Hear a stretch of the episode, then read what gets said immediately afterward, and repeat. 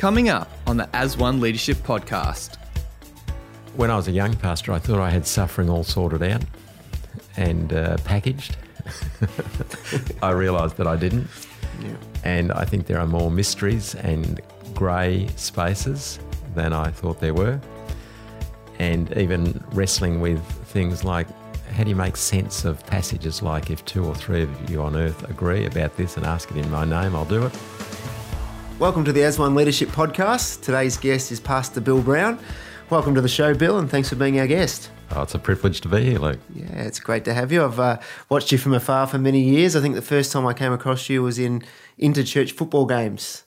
Did we win? Well, I think you always won. So you were like the mega power, and I was from Mentone Baptist Church, so I remember getting a beating a number of times. Okay. So they were pretty serious those games, though. They were a lot of fun. Yeah, a few broken ribs here and there, but Yeah. it was good fun. A few ring-ins at different times. Yeah. Probably at Syndal. I don't think any of it. Off to a controversial start. uh, so you've recently finished up as the senior pastor at Syndal Baptist, uh, where you're in that role for 33 years, and so it must be a very different season for you. Uh, it certainly is. Uh, I'm enjoying a new rhythm, but I am missing some things. So there was a bit of a grief journey on the way, but I think it was the right time and looking forward to the new adventures. Yeah, excellent. So I think you were the youth pastor there for 10 years before you were the senior pastor, I was. and you were a maths teacher before. I was a maths teacher for a few years, and during those few years was the voluntary youth director at Syndal. So it was that, and then the youth pastor role, and then the senior pastor role. Right. Well, being a maths teacher, I was never very good at maths, so I can probably learn some maths from you today. But if my maths is any good, I realise the time you spent at Syndal is longer than I've been alive. So um, that probably puts things in perspective, and that's why you're here today. I think there's so much that we can learn from you, and probably many experiences that you know, both good and bad, that you've had over the years that hopefully we can glean some wisdom from as we go through today. So, for our listeners that don't know you very well, um, you're a mad sports fan. I So am. let's get the important questions out of the way. Who is your AFL team? Uh, I was a Swan supporter until they moved interstate, and I can't barrack for an interstate team, so I changed to Hawthorn, and uh, those Hawks have done me really proud since then.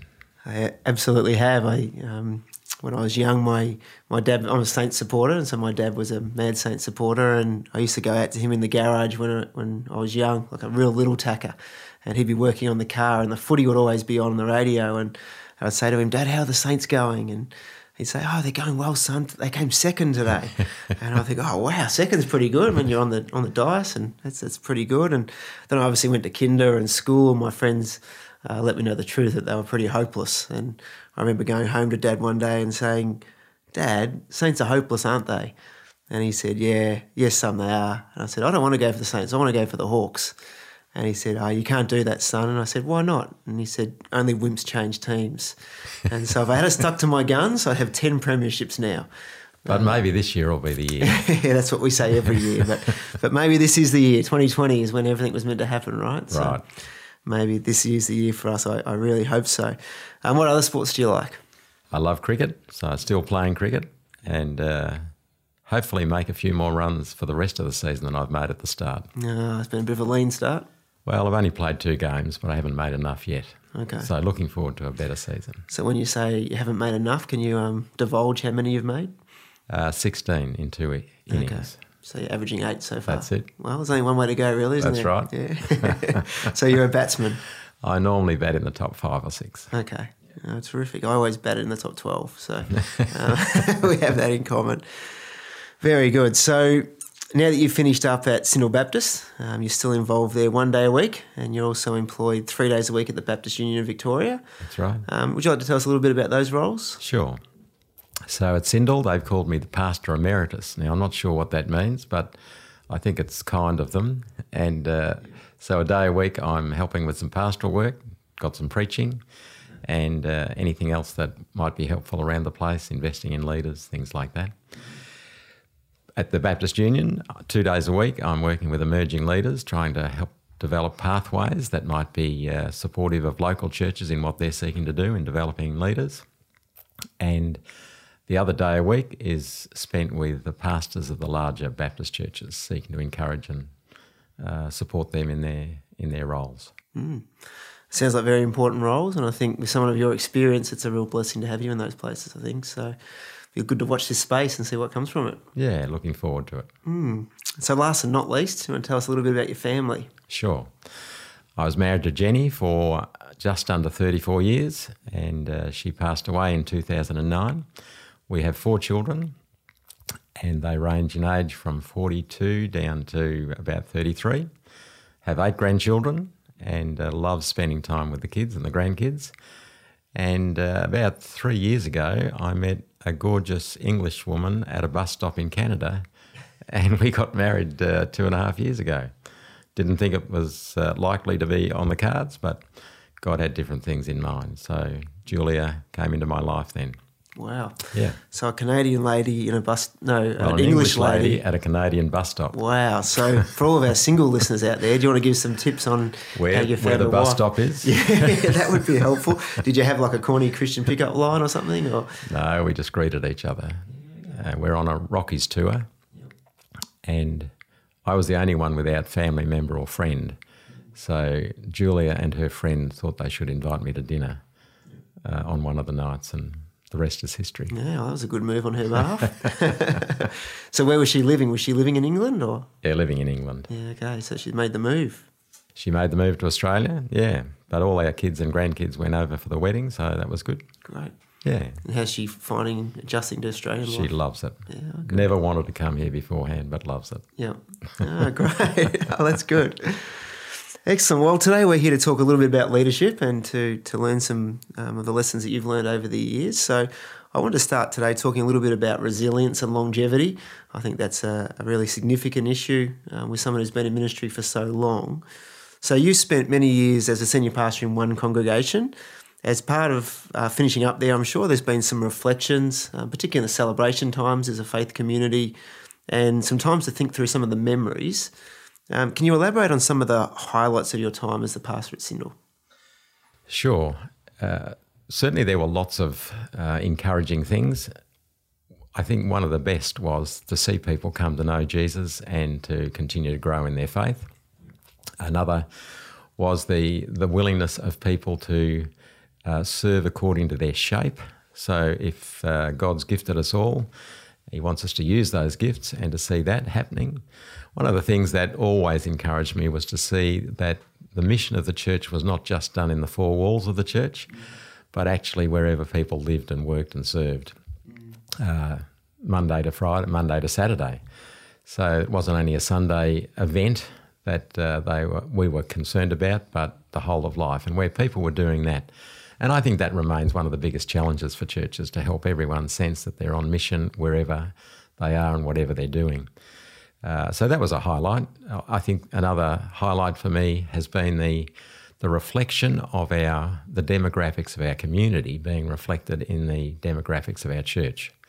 Although people travelled from 80 suburbs to be involved at Syndal, most travelled from within 10 to 15 minutes drive. And over the 30 years, the demographics of our area changed dramatically. And so we wanted the demographics of the church to reflect that so that we were engaging with local community. And we have a number of community connection ministries that have helped identify needs within the community and then respond to those needs. So that's been a real encouragement to see people who don't have a faith uh, getting uh, cared for, encouraged, loved into taking Jesus seriously. So that's always an encouragement. Yeah, that's so good. So you were talking a minute ago about um, kind of equipping people for life outside of the four walls of the church. Yeah. What are some of the things that you did as a church to, to equip people for that? Well, certainly, uh, I think you want to model what you want caught. So, uh, one of the, the hopes for all of our staff and our leaders was to model the fact that it's important to stay connected with people who don't yet know Jesus. So, sharing stories about that, uh, models of how that might work. We also help people work through uh, gift discovery things or areas that they were passionate about. Um, you've probably heard of SHAPE and uh, spiritual gifts, heart for mission, abilities, personal style, and experience. And God can use all of those sorts of things to help us connect with others. Uh, we, we also, through our connection, community connection ministries, wanted to help people see that it wasn't just those within the church that they needed to relate to, but those outside. And uh, we we used courses like Walk Across the Room, just walk across the room, uh, or the Bless series, where you begin with prayer, you listen to God, listen to people, you eat with people. When you eat with them and you listen to God and people, you work out how to serve them best. And then as you serve them, you earn the right to, to share the story of Jesus and how his story has changed your life. So those sorts of things were a continual process. But uh, yeah, there's still lots of room for people to keep growing in that. Yeah, yeah, no, I think it's really powerful. Though, I think that is one of the challenges. Is you know people spend an hour, a couple of hours a week in church, and it's easy to get in that little Christian bubble where you just spend time with Christian people and becomes a bit of an echo chamber. And trying to encourage and equip people to step outside of that is, I think, one of the big challenges of church and something that we've got to continue to get better at. So, we in our most recent building development, we decided not to call it a church, but the life centre of the Syndal Baptist Church. Mm where people come to experience life, to seek life, to be equipped for life. But the church gathers there, but then the church scatters. And we want people, once they leave the building, to sense that they're on mission. Mm. Yeah, I like that. It's language is important, isn't it? Yeah. We're talking about a building project at Follow, and um, we talk about it being like an epicenter. Yeah. Where sort of things happen and then it reverberates throughout yeah. the community, but also throughout eternity as people sure. come to know Jesus and, and all that. So yeah. finding language around that, I think, people connect with that. So it's it's great. Yeah. Mm. So you've done leadership for a long time. Can you tell us what you love about leadership? I reckon leadership is a great opportunity to serve God and to serve others. Uh, leadership is a great opportunity to uh, invest in the lives of others that will make a difference, uh, both now but for, for eternity. And leadership is also a great opportunity to keep learning and growing. And I want to be a lifelong learner. So I never have it all together. So it's a great opportunity to keep uh, learning and growing. Mm. It's inspiring, isn't it? I've got my grandfather's still alive, he's in his 90s, but every time I go to see him, he just wants to talk about scripture and he wants to talk about what God's speaking to him about. And it's inspiring to think, you know, at that age, still so passionate for Jesus. And yeah, that lifelong thing is a really important thing, I think. I think a lot of people are sort of working towards retirement, and that's kind of like the, the big thing they're aiming for. But I think even after retirement, you've got to keep learning as a person and, and particularly as a leader. So, so that's really good. So, who's inspired you? Who or what has inspired and motivated you in your leadership over the years? I grew up in a family where faith was related to every aspect of life. So that was inspiring. And uh, mum and dad certainly modelled out what it was to extend the welcome of God to others. And our home was an open home that welcomed others. So I was really inspired by that. But there have been numerous mentors, uh, youth leaders, evangelists. Um, you talk about someone continuing to learn. Jeff Blackburn was the senior pastor at Syndal when I started as the youth pastor, and he uh, he was someone who both modelled out what it was to serve God and to serve others, but uh, he was also committed to lifelong learning. And I loved just telling stories about how even in his 80s and 90s, and even when he was about 98, I remember asking him, What are you reading? And he said, Look, I'm not reading as much as I used to, but I still love reading at 98. And uh, so people like that have inspired me. I remember a guy called Graham Smith, who was an evangelist, and my brothers and I would go with him on mission. And just to see the way he pleaded with God for the lives of people uh, was was inspiring. Uh, so those sorts of people, but I could I could list off heaps of them. But uh, it's it's those who've uh, also sponsored me into ministry opportunities and mission initiatives. Uh, they saw perhaps something in me that I wasn't sure. I remember a youth leader saying to my mum when I was about 14 or 15, after he had trained us to share the good news of Jesus in a evangelistic message, he said to my mum, I think Bill ought to be a pastor. So people who gave me the opportunity sponsored me into opportunities and walked alongside me, briefing and debriefing on the journey, uh, helping me reshape things heaps of them over the journey. Yeah, that idea of people that have, have shaped you, I think most of us can think, most of us in leadership can think of people that were significant. And I think it's um, really important, even in the church today, to be thinking about mentoring and modeling. And, um, you know, Paul said, you know, imitate me as I imitate Christ. Yeah. And to try and find those people is not always easy. And also to encourage our church people to be those people is not always easy. Did you have um, anything at Syndal that was formal in terms of mentoring or encouraging people down that path? Uh, at various times, we uh, promoted the idea of mentoring or coaching, encouraged certainly all of our leaders to have a mentor or coach or a number of them. I don't know that I subscribe to having just one mentor. I think there are mentors for different occasions and different opportunities.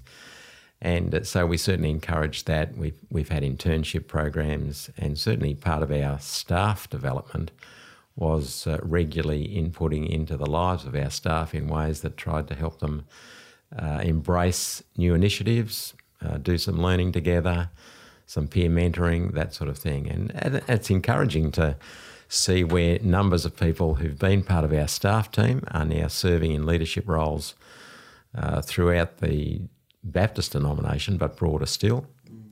But it's also been encouraging to see numbers of our uh, young people who've been school captains uh, because of not only, but certainly a contributing factor was the opportunity they had from early teen years to be part of leadership teams and uh, where they had, uh, if you like, opportunities to explore what they were good at, as well as people who would encourage them on that journey. Mm. Yeah, it's interesting when you watch things like Australian Idol or some of those talent quests, how many um, of the really good people, really amazing emerging talent has come from people who are in churches. Yeah. Because they have that opportunity to be up in front of people on a Yeah. weekly basis, worshipping or leading Yeah. or whatever. So I think the church is a real um, opportunity there to influence culture and influence leadership Yeah. uh, when it's done well. Certainly, one of our commitments at Syndal has been to develop leaders, outstanding leaders, both for church and community, because most of the people won't be leaders within the church, they, but they might be leaders in education or health or welfare or ed, um, business, whatever. Yeah. I think your point about having different mentors for different things is a really important one as well. I think the old school way of thinking about mentoring is you get one mentor and they're one size fits all. They sort of they can deal with every issue you're going through. But recently I asked someone at our church whether they consider being a mentor for me in the area of finances. Um, just because I need to, you know, look at budgets and Sure. stuff at church, and I want to get better at that. Um, and yeah, this particular guy is an accountant, and I think he was a bit surprised that I asked him to be a mentor. But in that area of my life, Yeah. he's someone I look to and go, yeah, he's got some expertise there. So, and then I've got other ones in the spiritual area and you know fitness or whatever it may be. Yeah. And I think finding those people that you want to emulate and uh, who are further down the track than you are is really important. Mm. Yeah. So, Yeah, great. yeah, very good. So, upon reflection on church and thinking about our current culture, what are the things that keep you optimistic um, for God's purposes in the present, and what opportunities do you see for the church as you look forward to the future? I'm really optimistic because Jesus said he was going to build his church, and not even the forces of evil would stop that. So I'm very optimistic. Uh, I'm also encouraged that light shines best in dark places. And even just hearing stories this morning of uh, places where things seem pretty challenging, but where people get to know Jesus and get to share his story, lives are transformed. And uh, we shouldn't be surprised. Jesus said we're supposed to be light and salt. And I think there's in Australia there's a spiritual hunger that's often expressed in ways outside of church, but as well as uh, people seeking uh, to find out who it is that they can relate to that's beyond themselves because they need resources beyond themselves. So uh, I think, as it's always been true, uh, where word and deed are tied together in a really beautiful way, people are loved into taking Jesus seriously. So it's all built around relationships too, and uh, it's important for us to continue to build relationships with people who don't yet know Jesus. And and I guess one of the one of the things that for me has been a real challenge in lots of areas of church life has been the challenge of Jesus to say, I only see what I, I only do what I see the Father doing. So it's uh, staying close enough to Jesus to see where he's at work and get involved with him in those areas.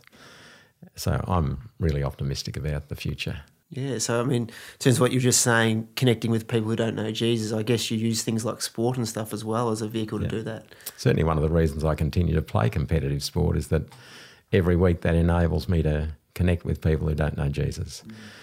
Uh, uh, certainly, our mission statement as a family has been extending the welcome of God to everyone we meet. And I don't think that I live at my address just because it's uh, my address. I think I live there because there's a whole bunch of people in our street who don't yet know Jesus. And I'm, I pray for them regularly. I try and hang around creatively and uh, seek to be of support and encouragement. And there's been many opportunities both in that scene and in the sporting scene to connect with people who don't yet know Jesus and try and encourage them, open conversations, pray for them, participate with them in weddings or funerals, whatever it is. So, yeah, it's important that we maintain that because Christian leaders are in danger of having lives so tied up in the church that they don't connect with people who don't know Jesus. And I don't think I've got anything to say to my people or others if I'm not modelling out what I want caught. Mm. Well, it sounds like you've been very proactive in that and, and do that well, and it must be really rewarding as well as you as you have conversations. And I was just uh, down at our food van last night. We were on a food van for uh, you know disadvantaged people at a park in Pakenham a couple of nights a week, and I just it just struck me last night as I was sitting there having a conversation with one of our guests. At what a privilege it is to be let into people's lives, and over a period of time, just being there, Yeah. you earn trust and, and you have those opportunities that if we didn't step out and do that and we didn't get out of our comfort zone and we weren't proactive, then we wouldn't have those opportunities to meet those people. And so I think it's it's great. Um, and it's what Jesus did, really, isn't it? He he meandered with purpose. He was he was always a lot of his stories and illustrations came from the fact that he was out with people Yeah. and he was proactive in that. So, Yeah, so we've got to try and model him. absolutely. Yeah, Yeah. for sure. I'm really encouraged, Bill, to hear how hopeful and optimistic you are because I think a lot of the time for people who have been in ministry, whether it's a short time or a long time, they kind of get beaten up and they get worn down and they get burnt out and discouraged. And to hear, you know, you coming out the other side of being at Syndal for so long as the lead, the senior pastor, and still being so hopeful and enthusiastic and passionate, I think that's inspiring for not only me, but I'm sure people that are listening to the podcast.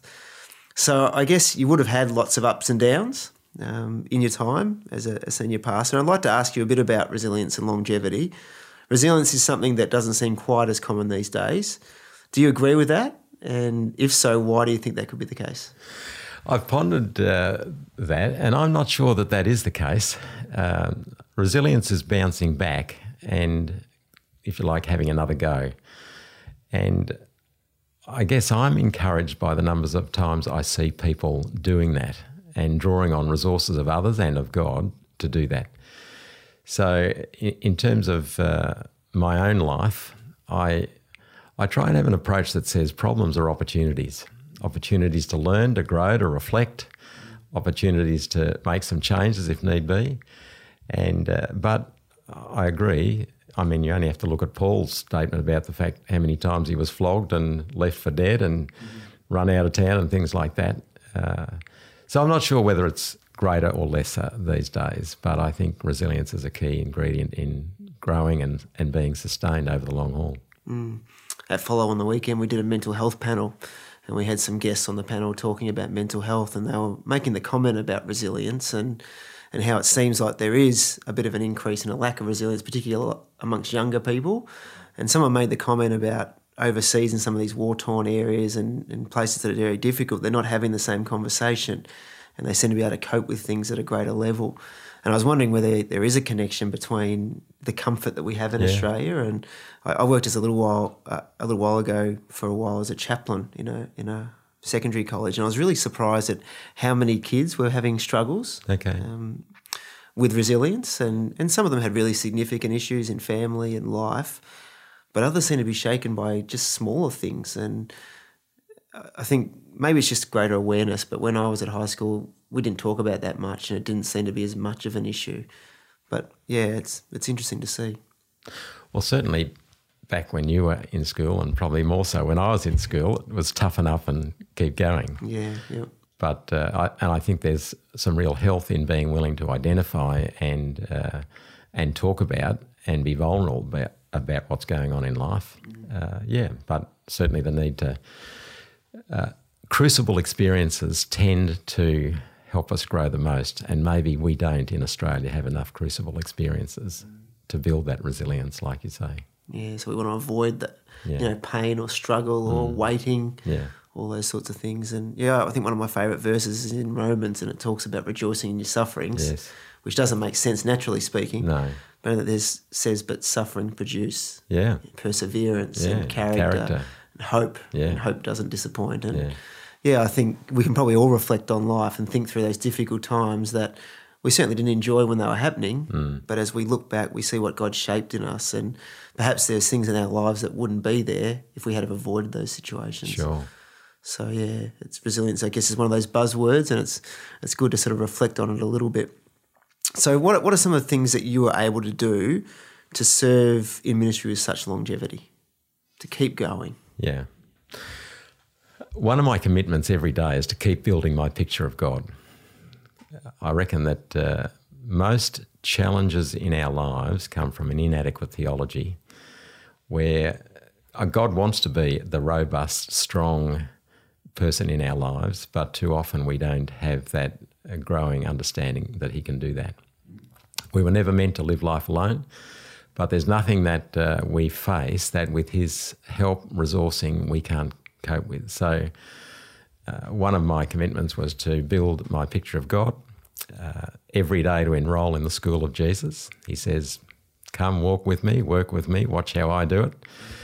Uh, not to take up that invitation is to uh, to sell ourselves short, I think. So, and another uh, to keep a Trinitarian, to to invite the Spirit to fill me every day.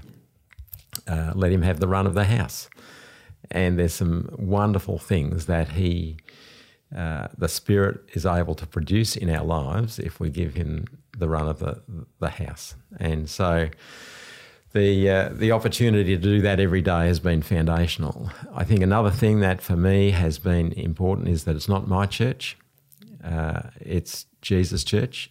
He's going to build it. I get to play a part in it, and He invites me into His mission.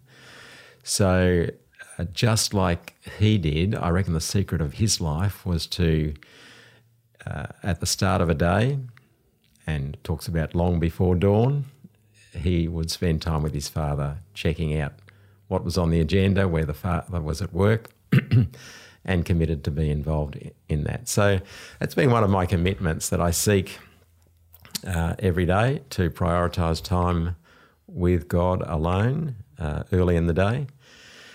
And certainly that's been a help. I think uh, maintaining uh, my wellness tank physically, emotionally, relationally, spiritually has been a really important thing. And it is true that I'm a pretty disciplined person. So my commitment to do that has been another thing. Building a team. Uh, we're not supposed to do life alone. And wherever we see Jesus or we see Paul or Barnabas, they're always looking for teammates. And uh, to do life together with others has been an important part of the journey. Prioritising relationships uh, that are most significant has also been an important part. So, uh, spouse and family has been a really important part of staying over the long haul. Uh, those sorts of things, you may have heard me talk before about the big rocks that are part of my life that need to be in there. There's lots that can fill a person's life, but if you don't have those big essential aspects uh, in your life, in your diary, then life can easily get out of whack. But there's some of the things that have been helpful. Yeah, so you mentioned a moment ago your wellness tank. Yeah. I'd love to dig into that a little bit deeper. And, and what are some of the things you do to regularly replenish that?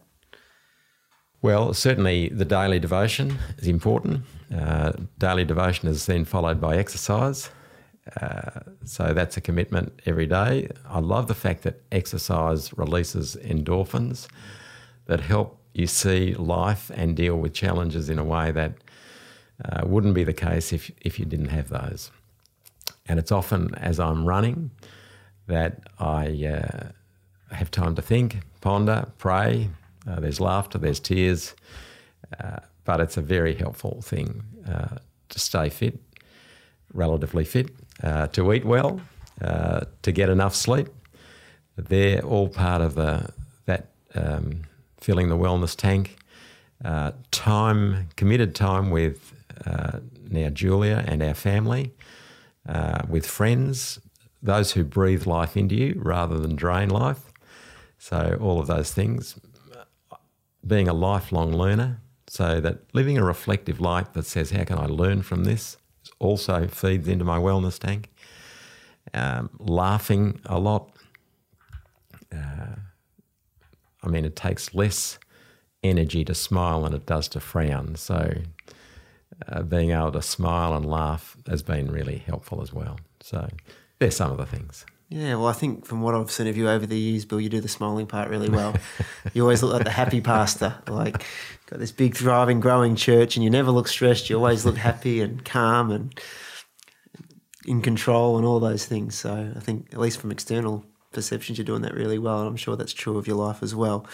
Um, I've been thinking a little bit lately about things like Sabbath and rest and um, solitude and uh, quiet times and, and those sorts of things. How important has that sort of stuff been in your life? And is it, what does it look like for you to do those yeah. things? When I was first appointed as a, an associate or a youth pastor, in my contract was uh, bill is to have at least one day and two nights per week to enrich personal and family time. And that wasn't enough.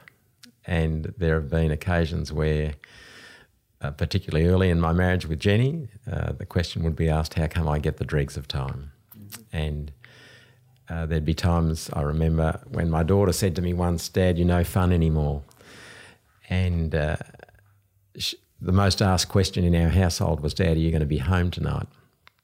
And they were bits of uh, wake up calls for me that I needed to address. And so certainly we we seek to make sure that we have a Sabbath, usually on a Thursday, uh, and that there are nights in a week where we prioritise uh, spouse or family, uh, or we have a date night. Those sorts of things. They've been important, and one of the things that can easily get eroded. So I need to keep learning that.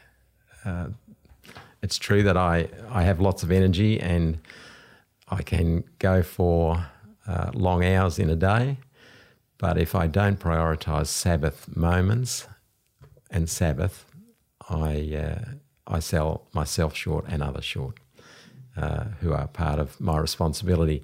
No, I can delegate lots of things, but there are some things that I must not delegate. There are some things that only I can do, and that includes uh, spouse and family. And if I don't no one else can be the husband, the dad, the, the pa that God's called me to be. So I dare not delegate those. But Sabbath sometimes uh, has been something that I haven't prioritised as much as I should have. Mm. So I'm still learning. Yeah, good.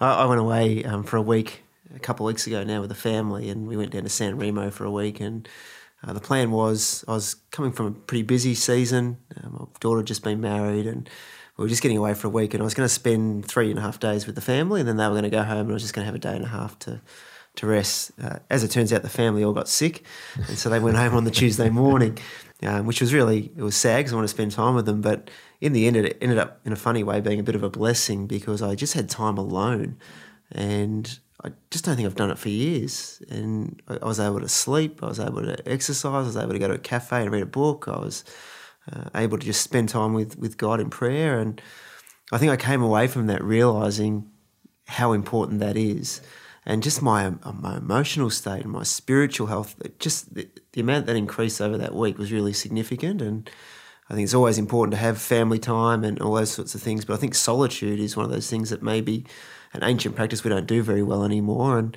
and I think maybe that's because we're, we're connected to technology so much and we never seem to, to shut off. And I've heard someone talk recently about having things like a digital Sabbath where Yeah. Uh, for a 24 hour period every week, you just turn everything off your phone and your emails. And, and I thought that was a really good idea because that constant connection just, just wears you out. Yeah. I, I found walking in a park, walking along the beach, uh, just going and sitting uh, in some uh, nature spot has been a really important thing. And even to take a pen and paper to note your thoughts while you're there, it's amazing how other things can so often crowd out time alone with God. And the, the solitude is really important. Yeah.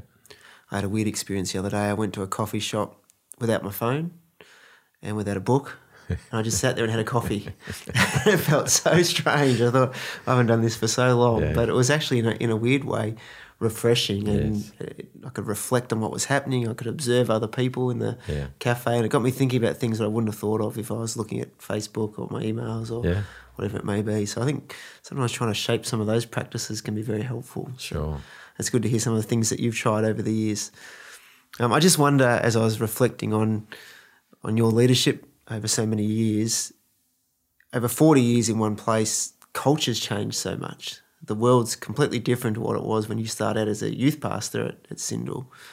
Um, have there been times in your ministry where you felt like you've had to reinvent yourself uh, in in the way you lead, in um, personal habits, um, yeah, those sorts of things? And, and how did you go about doing that? Yeah. Uh, certainly, one of the, the commitments I've had over the years is to try and stay fresh. Fresh physically, emotionally, relationally, spiritually, but fresh in terms of leadership. Am I getting in a rut?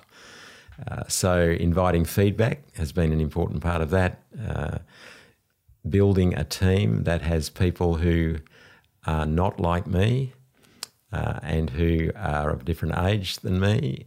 Uh, so, to, to have uh, people who are on our team who are not only different age and gender, but are willing also to give you feedback. And I, there are one, one of the things that I love to invite is feedback because I want to keep growing. And it's been true that there have been younger generation who've been very willing to give me feedback about a whole range of issues, and that's been good. I try to go to at least one conference a year. Uh, that'll stretch me in terms of my understanding of life, leadership, what's happening in our world. I try to stay abreast of current issues so that uh, when I speak, there are things that people can relate to uh, that they are facing every day rather than simply me being in a, an ivory tower. So, those sorts of things have been helpful. And uh, reading things that might not necessarily that you might not necessarily agree with, but at least it provides some opportunity to interact uh, either with the book or with others about them. And uh, and doing that in in a group has also been helpful, so that it's not just an isolated thing, uh, but something that you do with others. Yeah. So that group conversation Yeah. shapes the way we think Yeah. and, and all that. And I really like the idea of, of reading things that you don't necessarily agree with. And I think sometimes we avoid that. Go, I don't like that author, I don't like what they say, or whatever. But some of those experiences can really shape you and, and challenge your thinking. And if nothing else, reinforce why you believe Yeah. what you believe. And Sure. so, yeah, that's a really good uh, tip for people, I think. So I just wonder about temptations. Yeah. Um, one thing about leadership that can be very dangerous is a sense of power. And with power comes temptation. And unfortunately, I think within that reality, we've seen many people fall morally and emotionally and even spiritually in positions of leadership. And you've kind of lasted the test of time and, and you're still going strong. And that's, that's a wonderful thing. And it's a real tragedy when people do fall. And we all know respected Christian leaders, even in recent times, that have, have fallen off the perch due to moral failings. What are some of the temptations you've faced over the years in your leadership? Let me preface that by saying I'm so encouraged by the fact that Jesus faced every temptation like we face, uh, which that boggles my mind sometimes when I think about some of the things that I've faced, and but to know that he faced them as well has been really encouraging. So I, I think one of the, the areas has certainly been in the air in in the arena of family to neglect uh, family to do the more important role of ministry has been a temptation, and and I I've certainly failed in that from time to time, but uh, sought to be committed to growing in that all of the time. I think another area is to self promote. Uh, this whole area of power, we start to believe our own press, and if people praise us, that's a that's an area of constant challenge. Not to allow that to uh, lead to pride. I mean, Foster wrote the book about money, sex, and power. Beautiful in God's hands, but uh, can easily end up with with lust and greed and pride. And the fact that God opposes the proud but gives grace to the humble reminds me that's a stupid way to go to be uh, continually self promoting and things like that. Mm. I think another temptation has been uh, certainly in the area of uh, wanting to do things myself rather than take advice or learn to be more consent uh, in terms of getting consent rather than just going ahead and doing it. And there is a stubborn streak in me, so that's been a temptation to, to go that route and not take advice and listen and discern together. Uh, the whole area of uh, relationships, you can easily get so fulfilled in working on a project together that work might look more attractive than home sometimes.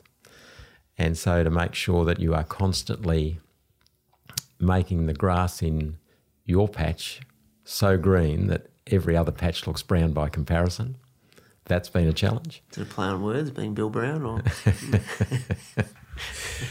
yeah, so I mean, they're the normal sorts of temptations that, that have been part of the journey. Mm. So I think you alluded to how you've resisted some of those, going back to some of Jesus' words. But have you got any other sort of practical tips on things you've done to resist those? Yeah. Uh, I think earlier in, the, in our conversation, I talked about enrolling afresh in the school of Jesus every day. So, uh, in some way, I invite him to be my teacher today, help me to be alert to things that might be unhelpful. You've travelled this pathway before me, so I want to be alert and sensitive and responsive to your prompting and don't let me go down a track that's unhelpful. Uh, using the, the fact that I try every day to uh, read and reflect on Scripture has been a really important part. So, is there something else coming to play in this situation than my emotions or my tendency? Uh, so, to check balance that, to take every thought captive, to make it obedient to Christ sometimes I think we tend to uh, say, I mustn't think that. It's much healthier to say, This is what I'm thinking. What do you think about what I should do with that? Uh, building in accountability and honesty with uh, peers or others has been a really important part. And inviting them to speak into my life. I'm so grateful for people who have said, Bill, you better be careful about this because it's heading down a track that might not be helpful. So inviting that feedback uh, has has been a really important part of the journey as well. Uh, confession and repentance has been really helpful, uh, rather than trying to hold on to it, cover over it, to be able to confess and say, "I messed up. I'm sorry. That was wrong," uh, and to be willing to take the consequences and and to repent has been an important part of the journey as well. Mm. I think finding those friends that can say the hard things when they need to say them yeah. is, is, critical, isn't it? And yeah. I think pride would help you, would cause you to resist those sort of people. But I've found the most valuable and the and really the long lasting friends are the ones that are yeah. they love you so much that they can't hold back that that critique or that advice because they they want to see you flourish. And so I think yeah, just being not too prideful to resist those people, but being humble enough to invite them in and and to listen to what they say and realize that when they do bring in that rebuke, they're doing it out of love. They're not doing it because they want to crush you or hurt you.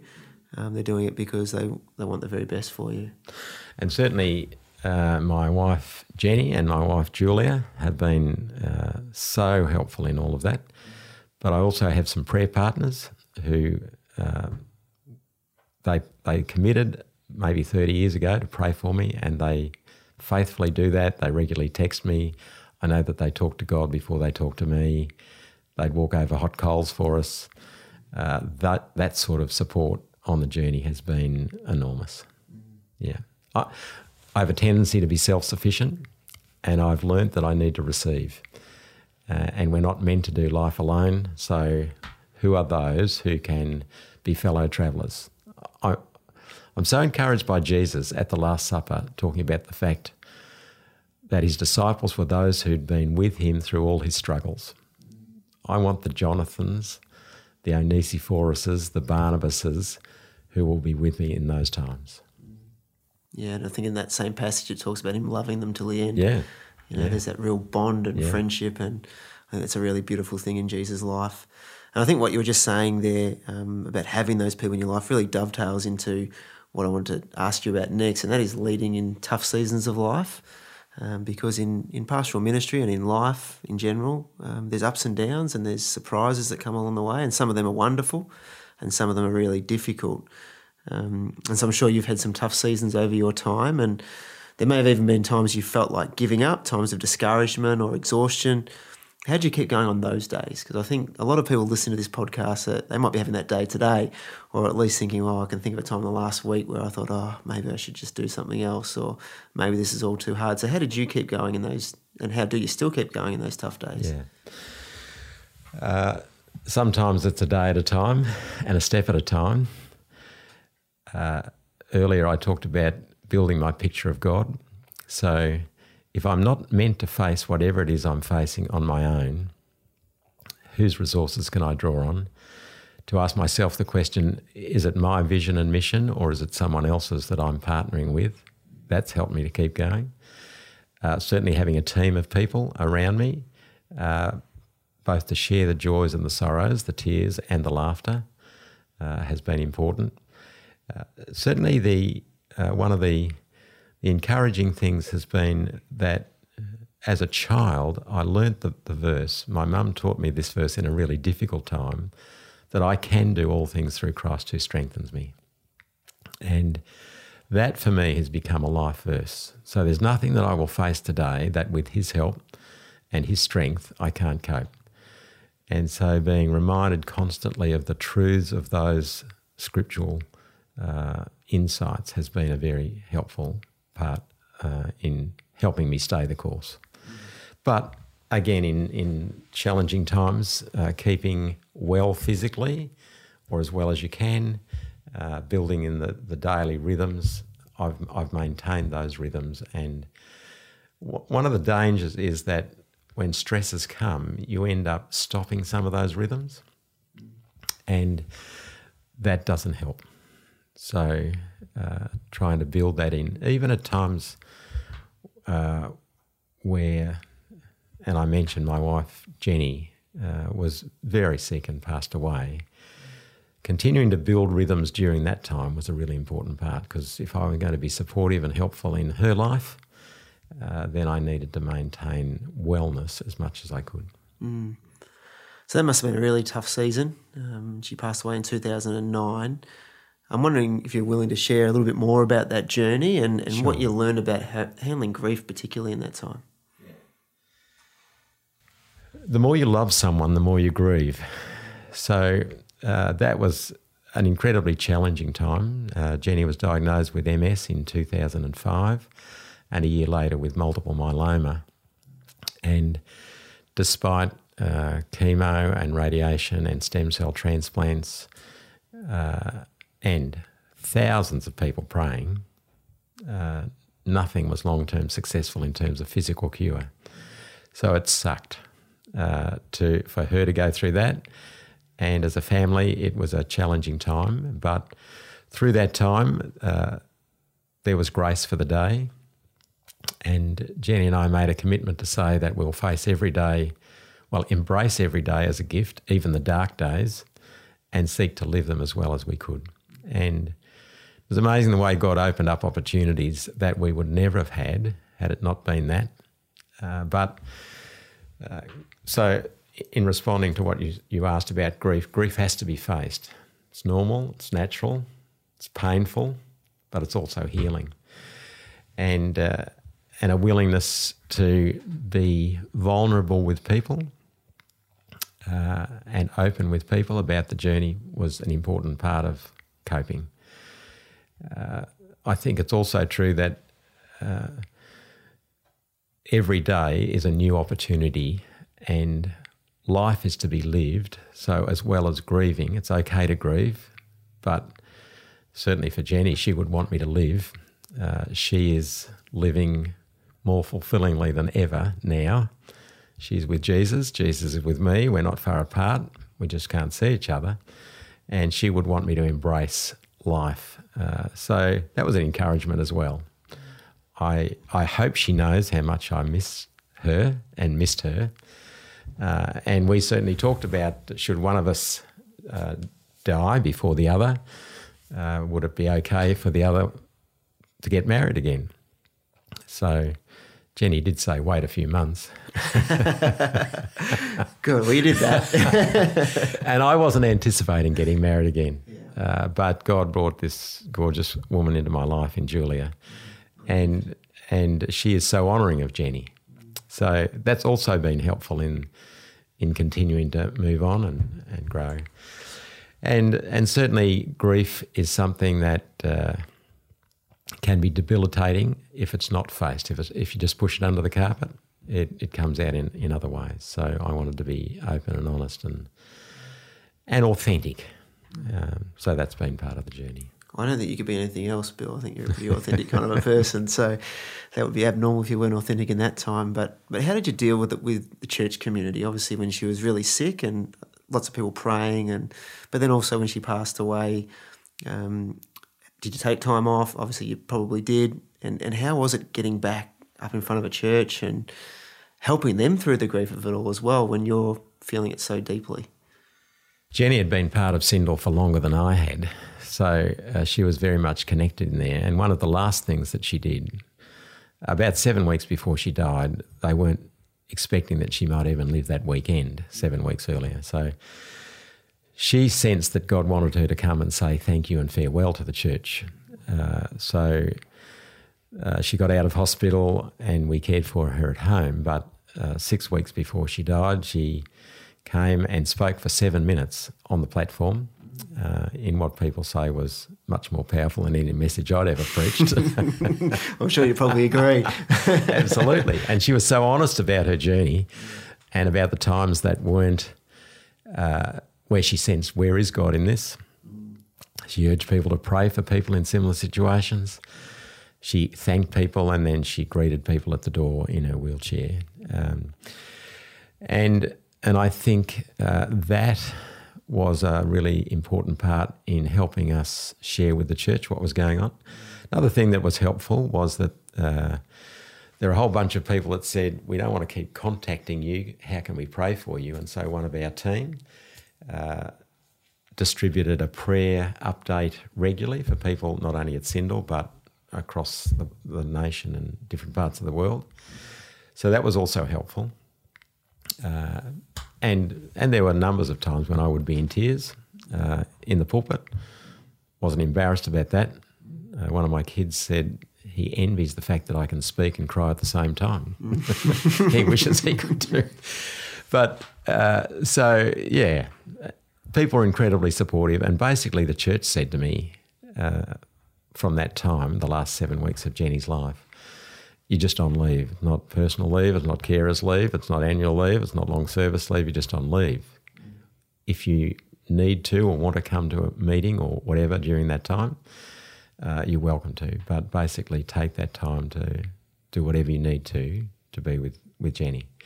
And and the BUV was very supportive of that as well. And Alan Marr, who was the director of ministry and mission, basically gave a day a week to Syndal at that time to lead the team, uh, along with others who were leading. So that was that was a, an important part. When he, Jenny died, uh, the church was amazing in their support and. Uh, and the way that the service, Thanksgiving service for Jenny was a witness and a testimony, the church was magnificent. And then I took, uh, I think, a couple of weeks off after that. But uh, yeah, and then a, a, day at a time. Um, I hope the church wasn't un- adversely affected by the whole process, but we journeyed together in a way that I hope was honouring of God and respectful of each person involved. Mm. I think quite the contrary. I think they would have really grown through that experience, you know. And I can't imagine anything much more inspiring than Jenny getting up and, and sharing those seven minutes with people. And, you know, I've, I've had people say to me before that you don't ever let people know what you're going through until you've come through it. And I fundamentally disagree with that. And I think that vulnerability and transparency as leaders shows that we're human. And I think it, people really connect with that. And um, I, I think I can only imagine people at Syndal in that season would have really grown and their appreciation of God and life and suffering and, and all those things that we need to keep wrestling with. So, uh, well done on the way that was handled. That just sounds amazing. When I was a young pastor, I thought I had suffering all sorted out and uh, packaged. I realised that I didn't. Yeah. And I think there are more mysteries and grey spaces than I thought there were.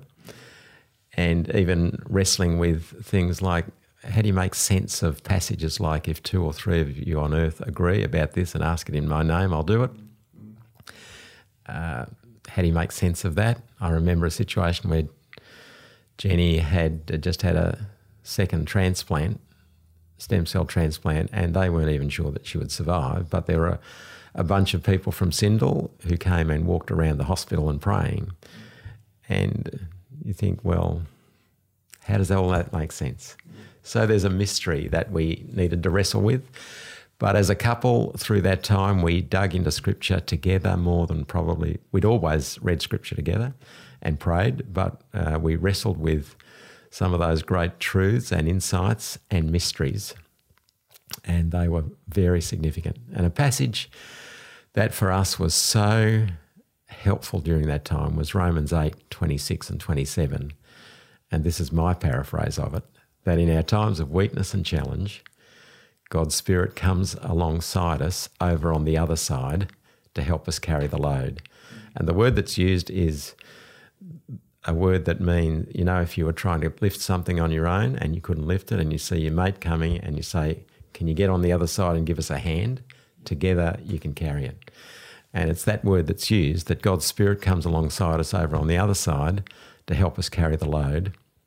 And then it goes on to say, and if you don't know what to say or how to pray, it doesn't matter. God's Spirit takes our wordless sighs and our aching groans and keeps us present before God. And for us, that was an amazing encouragement. And there were many times when we sighed, like, I have no idea what to do here, or groaned. And the encouragement was that God's Spirit was taking those and shaping them into prayers, which was really helpful. Yeah. Did you doubt God's love in that season at all? Uh, no, I don't think we doubted God's love, but there were certainly times where uh, Jenny, particularly, cried out like the psalmist. Why is this happening? Or how can we make sense of this when this seems to be what you're promising on one hand, and this is what I'm experiencing on, on the other hand? But I guess we got to the point that said that the love that planned Calvary can be trusted. And there are some things that we can't understand about this, and there might be more facts than human facts in the whole area of suffering.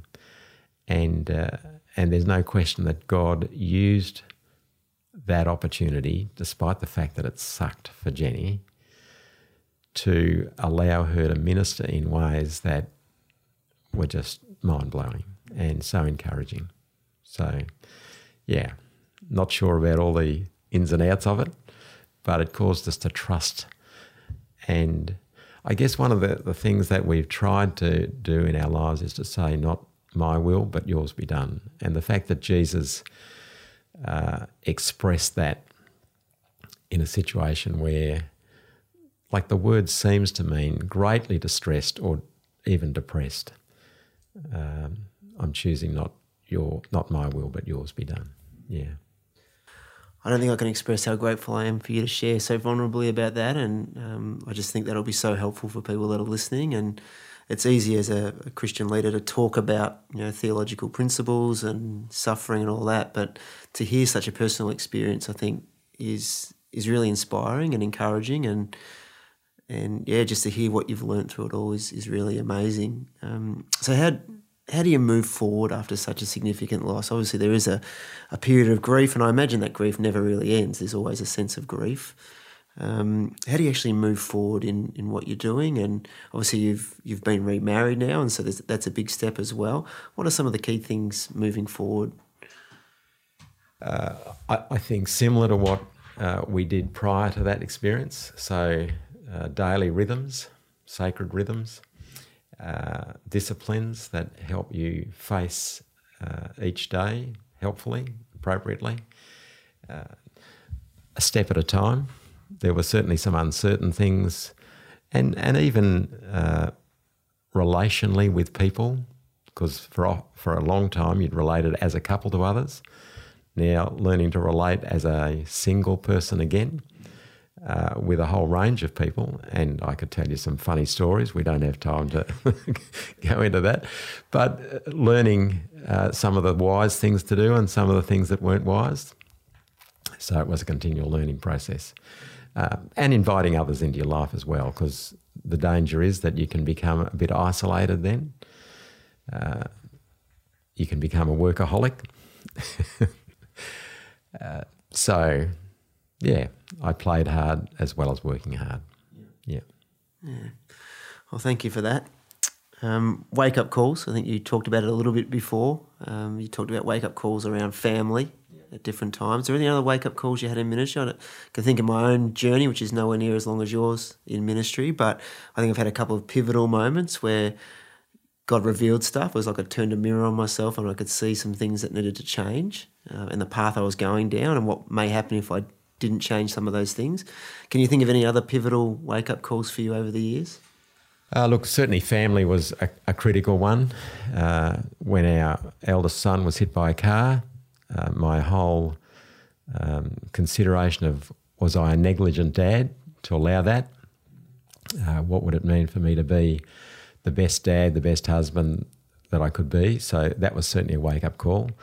Uh, another wake up call is when you are heading down a pathway that is unwise and uh, there was a stubbornness in me at one point where I uh, tried to take some action that I felt was right. Others seemed to be suggesting that it was right, but there were some that were suggesting uh, take someone with you into a situation that ended up to be a very painful situation. And and I think in hindsight, it may have been helpful to listen to that wisdom. Uh, so that was a wake up call about don't doing it, don't do it without adequate and appropriate consultation. Uh, there's certainly been wake up calls in the area of temptation that we talked about that uh, you've got to make sure that, hang on a minute, is this the most helpful pathway to be going? Are there red flags here that I need to take notice of? Uh, or am I just pushing ahead and emotions getting in the way of uh, wisdom? So, yeah, each of those areas have been important for, for me to face. And the reality is that they can crop up like that. Uh, so being constantly alert is important. The Bible talks about that, doesn't it? Yeah. Being alert, the devil prowls around like a yeah. roaring lion looking to devour. Absolutely. So you don't want to be off guard. Yeah. So no, that's really helpful. We usually finish with some quick fire questions. You happy to sure. do a couple of those? Absolutely. So, what podcast do you listen to, aside from this one, of course, and um, which hasn't been released yet, which would be difficult? Um, but what podcast do you listen to, and have you got one you find particularly helpful for leaders? I don't actually listen to too many podcasts, I but Carey Nieuwhof uh, is one, and certainly the Global Leadership uh, podcasts I, I watch as well. Okay, terrific. What is one thing that every leader should be striving to improve? I reckon the secret of Jesus' life was that he spent time alone with his Father and making that significant every day, asking the question, Where are you at work and how can I get involved? Uh, again, it's not my will, it's yours. Very good. If you could go back in time, what is the one thing you would say to young Bill Brown starting out in ministry? Something that I've found incredibly helpful is stay close to God, stay close to people, and bring God and people together. And that also fuels a question that a pastor or a leader needs to ask of his people, as well as allow others to ask of him. How is it with you and God? And how is it with you and people? And especially if we're supposed to love God and love people, they're two critical questions. Excellent. It's been an absolute pleasure and privilege to sit down and chat to you today, and I really appreciate you coming on the show. So thanks for your time, Bill. No worries, Luke. My pleasure. Thanks for listening to the As One Leadership Podcast, getting you in the room with experienced leaders so you can grow and thrive in leadership. This podcast is hosted by Luke Williams and brought to you by Follow Baptist Church. If you're listening to this podcast, please subscribe on your favourite podcast app. And if you're listening on Apple Podcasts, please leave us a review. Your feedback will help us grow further and bring new, insightful content to you. For those watching on YouTube, please like this video, leave a comment, and subscribe to the Follow Church channel. Ultimately, if you found this episode valuable, please share it with others who can also benefit from it. We can't wait to share more experiences and knowledge in our next episode from Melbourne to the world.